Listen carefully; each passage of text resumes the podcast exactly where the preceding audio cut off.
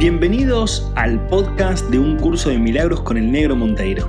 En este podcast vamos a traer a un idioma claro, simple y práctico las ideas y pilares fundamentales de un curso de milagros.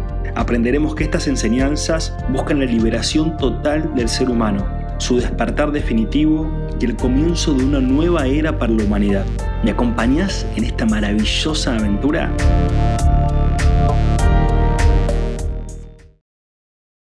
Olu, olu, olu, olu, bienvenidos y bienvenidas al episodio número 64 de Un Curso de Milagros con el Negro Monteiro. Seguimos en el título, El tiempo y la eternidad, en la página 95 del capítulo 5, Curación y Plenitud. Eh, antes de arrancar con este episodio hermoso, gracias por todos los mensajes que me mandaron a raíz del episodio anterior que conté del nacimiento de Ami. Gracias por tanto amor, cariño, por las emociones, por las bendiciones, por... Bueno, la, verdad que es hermoso recibir los emails, los, los mensajes de Instagram. Eh, gracias, gracias, gracias, gracias este, por, por transmitir todo, todo el amor. Eh, estamos compartiendo porque estamos caminando juntos este camino y la verdad que es muy emocionante y es muy hermoso poder sentir que somos muchos los que estamos caminando este camino, si bien cada uno estará un poco en su vida, pero realmente estamos muy conectados eh, y eso que nos conecta es, es, el amor mismo. Así que gracias por, por todos los mensajes. Y después contarte que ya arrancando este año 2023 tan hermoso, y hoy, en el feliz cumple de mi hija Felicitas, todos los episodios tenemos un, un, evento, hoy cumpleaños Felicitas, cumple tres anitos, hoy es 19 de enero, en la grabación de este podcast, 19 de enero eh, del 2023 y cumple tres añitos, mi gordita hermosa, te amo hija, sos increíble, me haces reír tanto, sos una ternura hermosa. Así que gracias Feli por elegirme como papá y por compartir esta vida juntos. Feliz cumple, hijita. Y después, para pasar a, lo, próximo, contarte que en febrero está el taller online, miércoles 15 de febrero, taller online, eh, hora argentina, creo que lo puse 18 o 18.30, creo que 18.30. Eh, pero bueno, igualmente me podés escribir y preguntarme, te paso el link con toda la información. Vamos a hablar del deseo, ¿no? de, la, de la fuerza del deseo, del, del, poder desear este, y de poder ver eh, el deseo desde un lado luminoso, desde un lado hermoso, desde un lado abundante, desde el lado del curso de milagros. ¿no? Porque siempre estamos deseando, el tema es qué estás deseando, ¿no? porque lo que desees va a ser lo que, lo que vas a terminar experimentando. Así que vamos a hacer un taller sobre el deseo online el miércoles 15 de febrero y el miércoles 22 de febrero para los que estén en Córdoba, taller presencial, el mismo taller, ¿no? El deseo. Así que ahí podés elegir, los que estén afuera pueden sumarse al online, los que estén más cerca de Córdoba o en Córdoba se pueden sumar al presencial y así vamos a ir mes a mes. Y acordate que en marzo y en abril está el retiro que hacemos con Lugo Orostiaga de yoga más un curso de milagros. Retiro en Umepay. ¿sí? El 17 de marzo es la primera fecha y el 21 de abril es la segunda fecha. ¿sí? Son tres días, viernes, sábado, domingo en Umepay, en, acá en Córdoba. Así que los que quieran más info me escriben a elnegromonteiro.com o en el Instagram eh, negromonteiro. Bueno, gente hermosa, vamos a arrancar con el episodio 64, con la parte del curso de milagros. Gracias por permitirme contarles todo lo que vamos a estar viviendo en estos próximos meses. Y dice, em, empezamos leyéndolo como para ir entrando en calor. Acuérdate siempre del reino. Y recuerda que tú formas parte de él. Jamás te puedes perder. Y acá voy a frenar. acá voy a frenar. Porque justo ayer estaba eh, dando un taller, un taller para, un grupo de amigos, de amigas, em, donde también estaba la Lugo Rostiaga, y estábamos charlando, y bueno, y estábamos viendo un poco esto del metaverso, para los que no lo saben, el metaverso es como una nueva tecnología en la cual te pones como unos anteojos que te muestran una realidad virtual, y ciertamente la experiencia es como si realmente estuvieras ahí, ¿no? Este, esta es una realidad virtual, eh, tridimensional, eh, o cuadrimensional. Y en esa realidad, virtual no puedes distinguir lo que es real de lo que no, digamos, ¿no? Es como que te, vas atrapando en esa realidad. Es la nueva tecnología que, que, va apareciendo a través de esto del metaverso, ¿no? Entonces, mientras charlábamos, lo que nos dábamos cuenta es que de alguna forma esto del metaverso es una analogía también con lo que vivimos acá como seres humanos. O sea, si bien estamos teniendo un cuerpo, una experiencia, tenemos calor, frío, hambre, sed, sueños, expectativas, relaciones, comemos, yo qué sé, hacemos todas las cosas que hacemos todos los días. Para el curso de milagros nosotros vivimos en el metaverso, ¿no? Vivimos una realidad virtual, vivimos en un, no, no virtual literal, ¿no? Este, pero sí en una realidad aparte, porque no somos un cuerpo. Para el, curso de milagros nosotros somos espíritu que estamos viviendo una experiencia humana. O sea, somos energías que estamos viviendo una experiencia material, una experiencia humana, una experiencia física. Entonces, claro, cuando dice, y ahí viene el tema, ¿no? Acuérdate siempre del reino y recuerda que tú formas parte de él, jamás te puedes perder. Esto es como estar viviendo esa realidad de metaverso, que te pones unos anteojos, estás en el living de tu casa y vivís esa experiencia, pero en realidad si vos te despertás de ese sueño, de esa experiencia de metaverso, te sacás esas gafas tecnológicas, eh, en realidad estás en el living de tu casa. En realidad nunca te pasó nada, por más que hayas estado viviendo lo que hayas estado viviendo en esa realidad virtual. Quiere decir que siempre estás en el reino de los cielos. Y siempre estamos en el reino de los cielos. Y para ir a una, parte, a una forma más práctica, el reino de los cielos, como decía Jesús, se encuentra dentro de ti. Y lo fundamental es que se encuentra ahora, no solo dentro de ti, sino que se encuentra ahora. Entonces, todo el tiempo podés acceder, a cada instante podés acceder al reino de los cielos se encuentra dentro de ti. No hay un momento que no, no es necesario que te mueras o que abandones el cuerpo o no sé qué tenga que pasar, sino que mismo siendo una persona, un ser humano como estás siendo ahora, podés acceder al instante presente y siempre la puerta es sintiendo.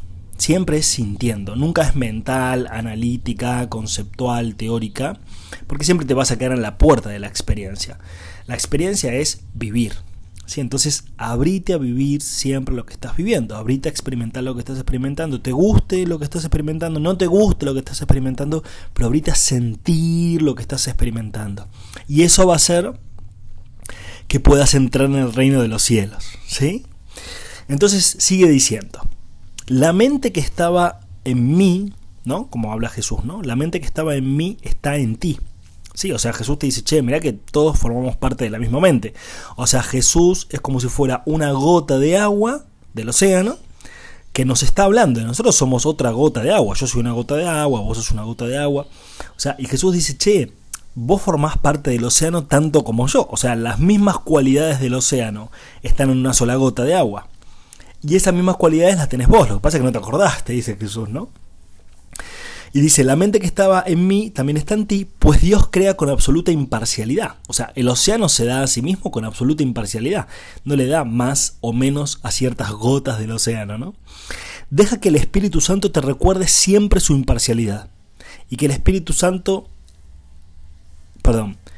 Y déjame enseñarte cómo compartirla con tus hermanos. O sea, cuando te das cuenta de que, che, pará, no, yo soy una gota del océano y tengo las mismas cualidades, o sea, Dios me creó imagen y semejanza, o sea, el océano me dio las mismas capacidades de poder crear con mi pensamiento y con mis emociones, entonces, che, lo voy a compartir con mis hermanos. ¿Qué es lo que estoy haciendo yo acá en este podcast? Estoy compartiendo con mis hermanos y mis hermanas humanas y humanos de la vida. ¿Sí? Y esto lo, lo mismo lo hacemos, ¿no? Obviamente, como he dicho algunas veces, no es necesario que te pongas a hablar del curso de milagros o, hablar del despertar de la conciencia si es algo que no te interesa hacerlo. Porque lo vas a hacer con tus actitudes. O sea, para mí la, mejor enseñanza o muestra es cómo vivís. O sea, ahí es donde se ve la papa, ¿no? O sea, si, si es teórico o es práctica, ¿no? Si lo estás viviendo, ¿no?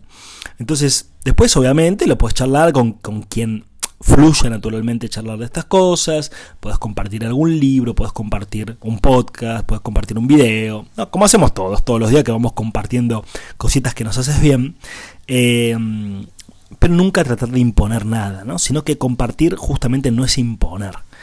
Entonces es permitir que los demás, que generalmente son las personas que más amamos, nuestra familia, nuestros amigos, que los demás eh, vivan su experiencia de vida tal como lo desean. Y si se abre una oportunidad para compartir un poquito más, hablado o lo que sea, se abrirá, ¿sí?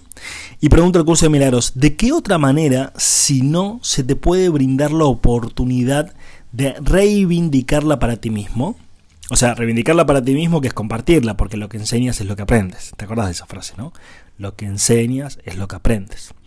Y dice, ambas voces hablan simultáneamente en favor de diferentes interpretaciones de una misma cosa, o casi simultáneamente, pues el ego siempre habla primero. primero. Entonces acá te dice, che, en tu mente están las dos voces, la voz del Espíritu Santo, la voz de tu ego. El ego siempre habla primero porque es el que quiere primerear, ¿no? Que quiere decirte lo que, lo que considera que deberías hacer o pensar o etcétera. Entonces hay una práctica muy interesante que es el silencio, que ayer también lo charlábamos en el taller, ¿no? El silencio, el antes de hacer algo observarte, el antes de ir a través de ese pensamiento, estar en silencio y observarte y preguntarte qué es lo que realmente querés de corazón. Entonces ya no vas a la lógica de lo que deberías o tendrías que hacer, sino que vas a la lógica de tu corazón de lo que querés hacer de lo que querés vivir, de quién querés ser. ¿Sí? Obviamente eso requiere de autoobservación, requiere de silencio, requiere de contemplarte, requiere de que te des cuenta cuando reaccionás y puedas volver a reencauzarte, decir, no, esta reacción, yo no soy esta reacción, yo no soy así. Que algunas veces me ha pasado con la Feli, ¿no? De que capaz que me enojo o me pongo ansioso porque bueno, tenemos que ir a algún lado, al caso de esto y vueltas y vueltas y vueltas y siento una reacción, ¿no? Y cuando siento la reacción digo, no, yo no soy esta reacción. Yo no soy esto. Yo no soy esta reacción, yo soy amor. Entonces ahí es cuando diluyo esa reacción en el amor que soy, ¿no? Entonces poder ser paciente con vos, que tengas paciencia en tu proceso, en tu camino, con las reacciones que tengas o con los momentos un poco más oscuros que hayan en tu mente. ¿sí? Todos son siempre para crecer. Y dice, las interpretaciones que representan la otra alternativa no se hicieron necesarias hasta que se concibió la primera de ellas. Claro. O sea, te dice, eh, el Espíritu Santo no necesitó empezar a decirte hasta que apareció el ego, ¿no? Entonces la solución a el ego fue el Espíritu Santo. Y dice, el ego dicta sentencia y el Espíritu Santo revoca sus decisiones. ¿Sí? Esto es usar la expiación. ¿no? En forma similar como en este mundo un tribunal supremo tiene la potestad de revocar las decisiones de un tribunal inferior. El Espíritu Santo, si vos lo usás, si vos le decís, Espíritu Santo, acepto la expiación de todos mis pensamientos por el amor de Dios que vengo pensando cualquier cosa, listo, revoca eso, ¿no? Corrige eso.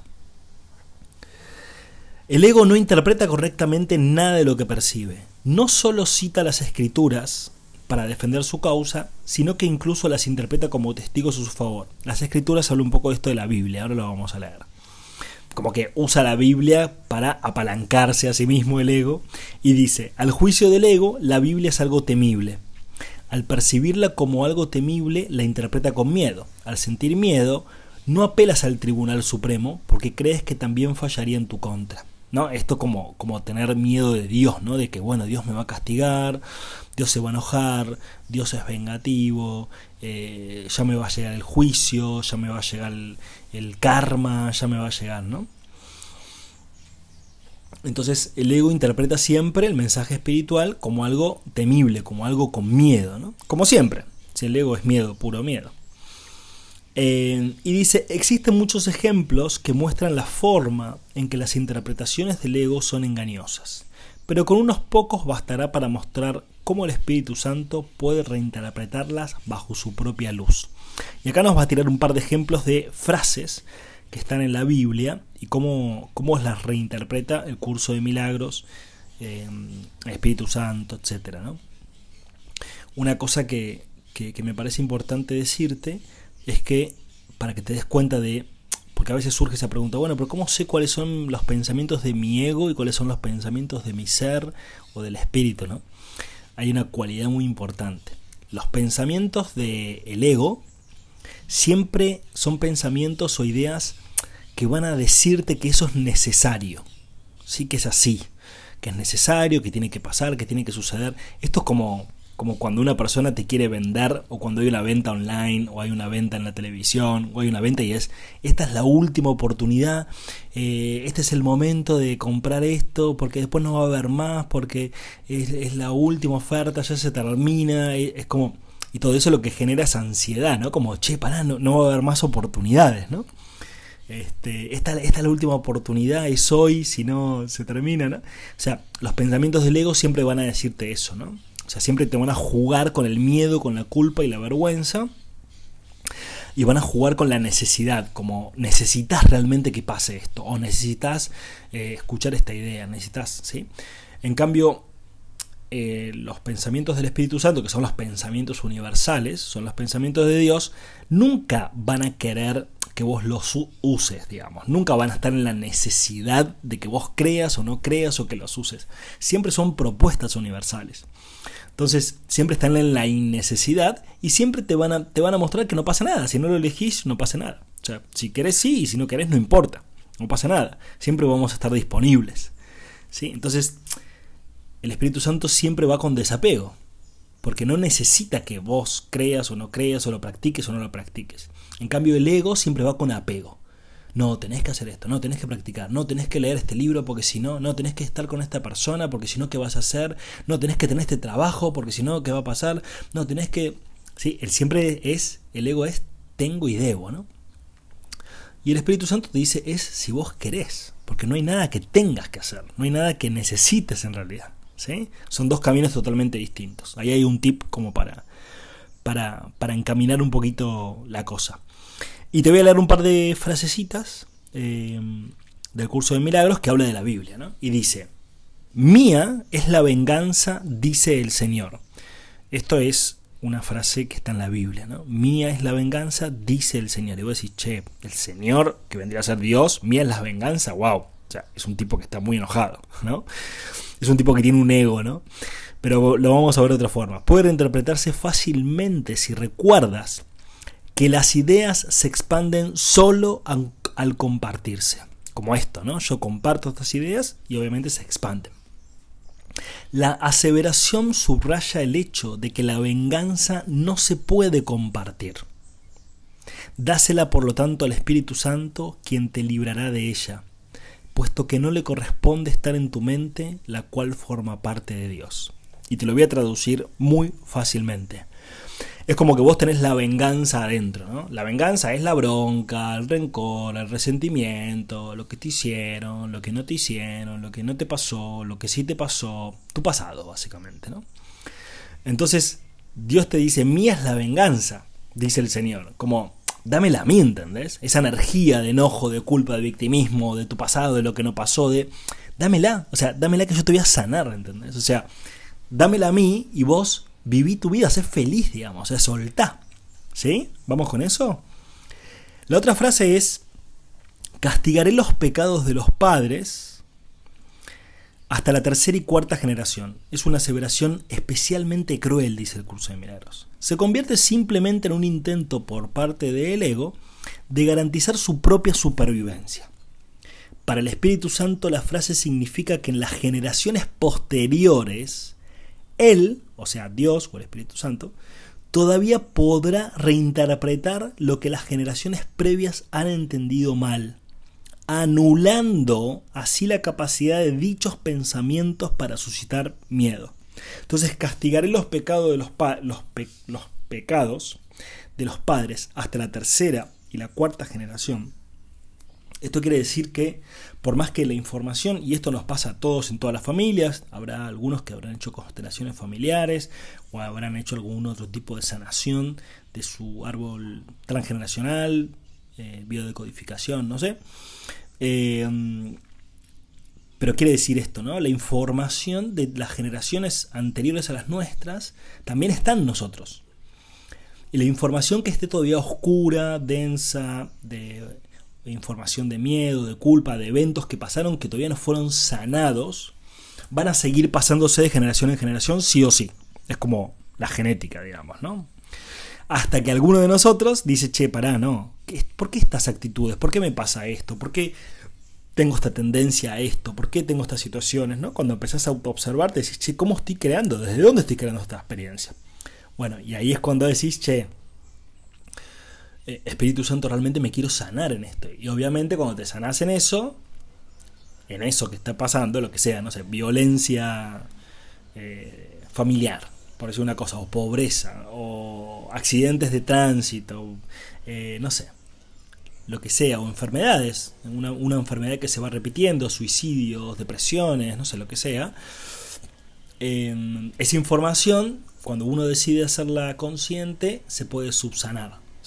Y al subsanarse se anula, como dice el Espíritu Santo, y se anula para atrás y se anula para adelante. O sea, los que van a venir después, como, no sé, Felicitas, Ami, mis hijos y sus hijos, ya hay un montón de información del árbol transgeneracional de Angie y del mío que ya no pasa, porque nosotros lo purificamos, ¿sí? nos hicimos cargo de eso, nos hicimos responsables de eso y sanamos un montón de cuestiones que venían de nuestros ancestros que nunca está mal, ¿no? No, no, no hay juicio con eso. Y mis hijos y los hijos de mis hijos sanarán cosas mías, yo qué sé, que yo, no, que yo no me di cuenta o que yo no vi o lo que sea, ¿no? Y de Angie también. Entonces, eh, se trata un poco de esto, ¿no? Así que bueno, vamos a cortar acá, nos queda una parte más, nos queda una parte más, pero está bueno quedarnos con esta parte final de que puedas ver eh, un poco tu árbol, que puedas ver tus ancestros, que puedas ver situaciones que se han repetido hasta ahora, eh, ya sean lo económico, ya sean, no sé, que tuvieron que mudarse de país, tuvieron que irse, que emigrar, o no sé, hubo estafas, mentiras, secretos, abusos, violaciones, que eso es, eso es tremendamente común, la verdad que lo he visto mucho, o sea, mucho, mucho, mucho, mucho, el tema sexual, pero bueno, es normal por el tema de la represión sexual que, hemos vivido socialmente, ¿no? Em, entonces, anda fijándote cuáles son los temas exagerados que hay en tu familia. Alcoholismo, violencia, matriarcado, patriarcado. hay un montón de características. Todos hemos tenido alguna de ellas o varias de ellas. Eh, yo me incluyo también. Y el tema es con amor, obviamente, observar eso y bueno, y empezar a sanarlo, empezar a, a transmutar esa energía. Primero para vos, después para los que pasaron que no supieron hacerlo de otra forma, lo cual es hermoso y hay que bendecir a nuestros ancestros siempre y agradecerles por todo lo que hicieron y lo que no hicieron, y también por los que vienen para adelante, ¿no? Para los que vienen para adelante. Bueno, te dejo con esa tareita si querés. Nos vemos en el episodio 65, ¿es el próximo? 65. Y vamos a seguir con esto, ¿no? Hay un par de frases más de acá de la Biblia que sigue interpretando y vamos a seguir con esto. Te mando un abrazo enorme, eh, que la sigas pasando hermoso y gracias, gracias, gracias por estar ahí. Adiós, adiós, adiós, adeu.